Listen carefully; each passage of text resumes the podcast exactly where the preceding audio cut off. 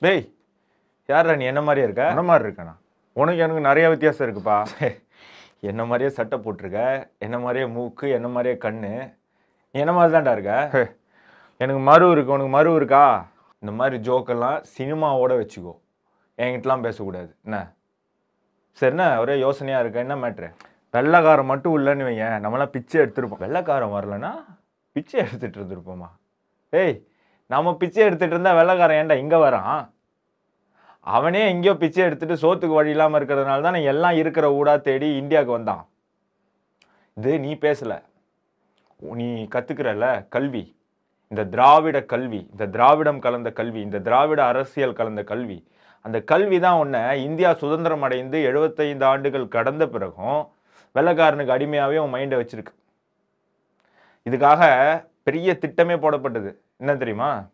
உனக்கு மட்டும் இல்லை ஒட்டுமொத்தமாக ஊருக்கே சொல்கிறேன் எல்லாரும் கேளுங்க. மீடியான் குடும்பத்தினருக்கு வணக்கம். வெள்ளக்காரங்க நம்ம நாட்டை ஆட்சி பண்ணியிருக்காங்க நம்ம எல்லாருக்குமே தெரியும். இவங்க நம்ம நாட்டில் ஆட்சி செய்யும்போதே இவங்களுக்கு ஒரு இன்ஃபீரியாரிட்டி காம்ப்ளெக்ஸ் என்ன அப்படின்னு சொன்னால் எப்படியோ நம்ம ஒரு நாள் இங்கேருந்து போய் தான் ஆகணும். நம்ம போனதுக்கு அப்புறமும் இந்த மக்களை எப்படி நமக்கு அடிமையாக வச்சுக்கிறது அப்படின்னு ஒரு யோசனை. இந்தியாவினுடைய பாரம்பரிய கல்வி முறையை அழித்து பாரம்பரிய கல்வி முறைன்னா உடனே இவங்க வந்துருவாங்க நடுவில். வர்ணாசிரமம் அது இது குருகுல கல்வி எல்லாருக்கும் கல்வி கிடைக்கலன்னு யார் சொன்னா? நீங்கள் வந்து பெரியார் திரள்லேயே உட்காந்துக்கிட்டு ஏகேஜி பவனில் உட்காந்துக்கிட்டு நாலு கம்யூனிஸ்ட்காரனும் நாலு தீக்காக்காரனும் உட்காந்து வரலாறு எழுதி இந்தியாவில் வந்து தாழ்த்தப்பட்டவங்களுக்கு கல்வி கிடைக்கலன்னு சொன்னால் அது உண்மையாயிடுமா? இங்கே எல்லாருமே கல்வி கற்றுருக்காங்க. தக்ஷசீலா நலந்தா மாதிரி இருக்கக்கூடிய பல்கலைக்கழகம் தான் உலகத்தில் மிகப்பெரிய பல்கலைக்கழகம். பழமையான பல்கலைக்கழகம். வெளியூர்லேருந்து வந்து படிக்கிறான். வெளியூர்லேருந்து ஒருத்தனை வந்து படிக்க வைக்கிற நாங்கள் எங்கள் மக்களை படிக்க வைக்க மாட்டோமா? எங்கள் அண்ணன் தம்பியை படிக்க வைக்க மாட்டோமா? அதனால் உங்கள் வரலாறுலாம் நீங்கள் மூட்டை முடிச்சு கட்டிட்டு உங்கள்கிட்டயே வச்சுக்கோங்க. எங்ககிட்ட சொல்லாதீங்க. என்ன?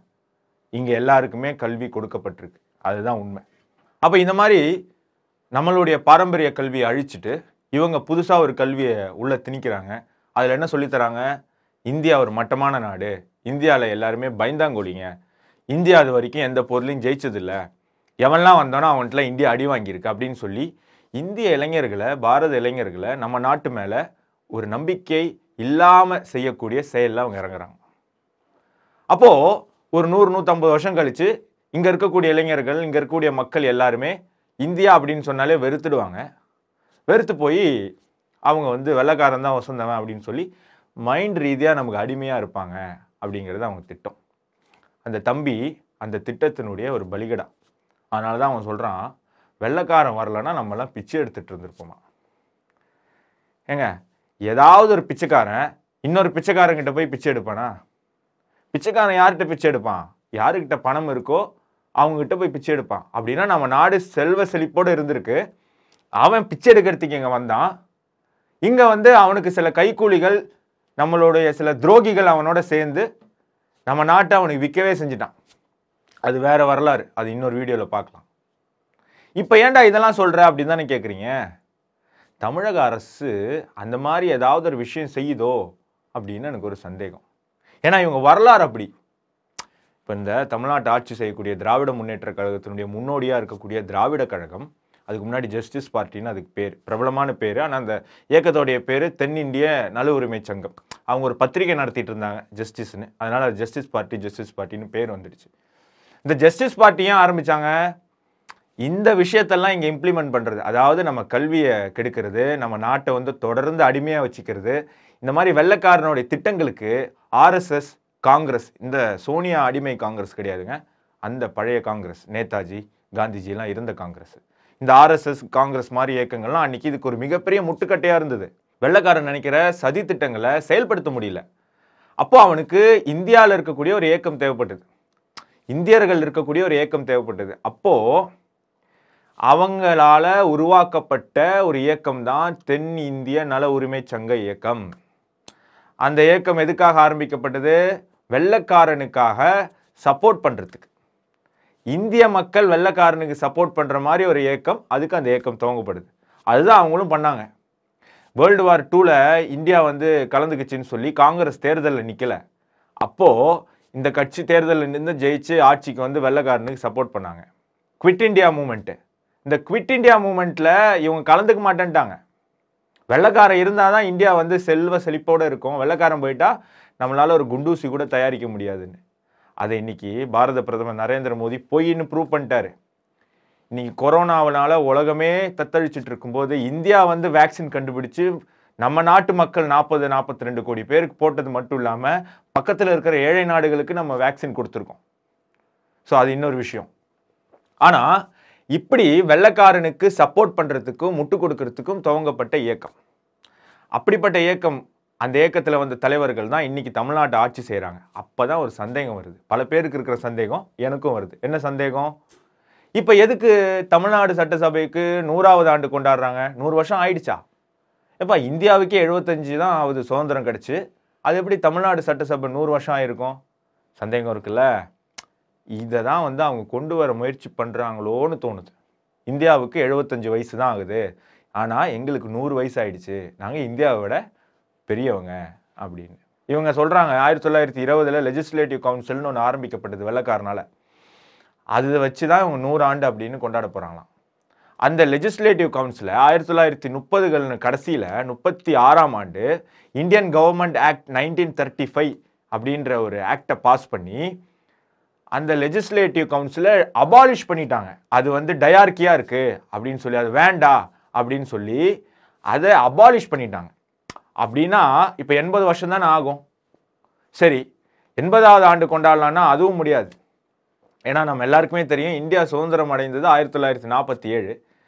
தமிழக மாநிலம் உருவானது ஆயிரத்தி தொள்ளாயிரத்தி ஐம்பத்தி ஒன்று ஐம்பதுகள் இறுதியில் தான் இன்றைக்கி இருக்கக்கூடிய இந்த ஜோகிரபிக்கலாக இந்த ஸ்டேட்டினுடைய பவுண்டரிலாம் ஃபிக்ஸ் ஆகுது. பல மாவட்டங்கள் கன்னியாகுமரிலாம் கடைசியாக வந்து தமிழ்நாட்டோட சேருது.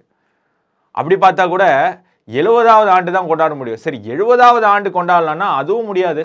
ஐம்பதாவது ஆண்டும் கொண்டாட முடியாது. அறுபதாவது ஆண்டும் கொண்டாட முடியாது. நீங்கள் ஒரு முப்பது நாற்பது வருஷம் வெயிட் பண்ணணும். ஆனால் அத்தனை நாள் நீங்கள் வந்து பொறுப்பில் இருக்க மாட்டீங்க அப்படின்னு உங்களுக்கு தெரிஞ்சதுனால நீங்கள் இப்போவே நான் வந்து ஏதாவது பெருசாக ஒரு நிகழ்ச்சி நடத்திடணும் அப்படின்னு நினைக்கிறீங்க. சரி அதை கொஞ்சம் நியாயமாக நடத்தலாமே. நம்ம நாட்டை ராஜராஜ சோழன் ராஜேந்திர சோழன் பாண்டியர்கள் சேழர்கள் பல்லவர்கள் எத்தனையோ பேர் ஆட்சி பண்ணியிருக்காங்க. அதெல்லாம் ஆயிரம் வருஷம் ரெண்டாயிரம் வருஷமாக ஆட்சி பண்ணியிருக்காங்க. அவங்களுக்கு ஏதாவது ஒரு நிகழ்ச்சி நடத்தியிருக்கலாம். ஏன் ஆர்எஸ்எஸ் கூட ரெண்டாயிரத்தி பதினாலில் ராஜேந்திர சோழன் முடிசூட்டி ஆயிரமாவது ஆண்டு கொண்டாடினாங்க. ஆனால் இதே திராவிட கட்சி தமிழக போலீஸை வச்சு நாற்பதாயிரம் பேர் ஆர்எஸ்எஸ்காரங்களை கைது பண்ணாங்க. எதுக்கு? தமிழ்நாட்டில் ராஜராஜ சோழனுடைய பையன் ராஜேந்திர சோழனுக்கு ஆயிரமாவது முடிசூட்டு விழா கொண்டாடினதுக்கு எத்தனையோ தமிழ் எழுத்தாளர்கள் தமிழ் புலவர்கள் மாணிக்கவாசகர் கம்பர் மாதிரி எத்தனையோ பேர் இருக்காங்களே. அவங்களுடைய நூற்றாண்டு விழாவை கொண்டாடுங்க ஆயிரமாவது விழாவை கொண்டாடுங்க. ஏன் வல்லக்காரன்? அப்போ உங்களுடைய அந்த பழைய திட்டம். அதாவது தமிழக வரலாறு வெறும் வெள்ளைக்காரன் வந்ததுக்கப்புறம் கிறிஸ்துவர்கள் வந்ததுக்கப்புறம் தான் தமிழ்நாடுன்னு ஒன்று உருவாச்சு. அப்படின்னு நீங்கள் ரொம்ப நாளாக கொண்டு வரணும்னு நினைக்கக்கூடிய ஒரு நரேட்டிவை திருப்பி கொண்டு வர முயற்சி பண்ணுறீங்க ஆல்ரெடி நமக்கு தெரியும். திருவள்ளுவருக்கு திருக்குறள் சொல்லி கொடுத்ததே இயேசுநாதர் தான். சாந்தோமில் மெரினா பீச்சில் அப்படி நடந்துக்கிட்டே ரெண்டு பேரும் பேசிட்டு போகும்போது தான் திருக்குறளே உருவாச்சு. உடனே என் மேலே கேஸ் போட்டுருவாங்க. இவர் வந்து இயேசுவை பற்றி பேசிட்டார். நான் பேசலை நீங்கள் சொல்கிறத தான் நான் சொல்கிறேன் இப்படியெல்லாம் ஒரு நரேட்டிவ் பண்ணுறாங்கல்ல அந்த நரேட்டிவுக்கு தமிழக அரசாங்கமே இன்னைக்கு சப்போர்ட் பண்ணுற மாதிரி ஒரு விஷயத்தை பண்ணுறீங்களோ அப்படின்னு ஒரு சந்தேகம். தமிழ்நாடும் தமிழக மக்களும் தமிழக கலாச்சாரமும் பண்பாடும் தமிழ் மொழியும் ஹிந்து மதம் எப்போலேருந்து இருக்கோ அப்போதிலிருந்து ஹிந்து மதத்துடன் சேர்ந்து பயணிக்கக்கூடிய கலாச்சாரம் அது. இந்த தமிழையும் ஹிந்து மதத்தையும் பிரிக்கக்கூடிய ஒரு செயலில் நீங்கள் ரொம்ப காலமாக ஈடுபட்டுட்டு வரீங்க. அந்த செயலுக்கு ஒரு உந்துதலாக நீங்கள் நடத்தக்கூடிய இந்த நிகழ்ச்சி இருக்குமோ அப்படிங்கிற அச்சம் ஒட்டுமொத்த இந்து சமுதாயத்துக்கும் ஒட்டுமொத்த தமிழ் பேசக்கூடிய மக்களுக்கும் இருக்குது அப்படிங்கிறத இந்த ஒரு காணொளி மூலமாக நாங்கள் உங்களுக்கு தெரிவிச்சுக்கிறோம். கடைசியாக ஒரு விஷயம் இந்த பகுத்தறிவு பேசக்கூடிய போலி பகுத்தறிவு பேசக்கூடிய தலைவர்களுக்கு சொல்லிக்கிறேன். இந்த சமாதிக்கு வடைய வைக்கிறத விட்டுட்டு தமிழுக்காக தொண்டாற்றியவங்களுக்கு சிலைய வைங்க. நன்றி வணக்கம்.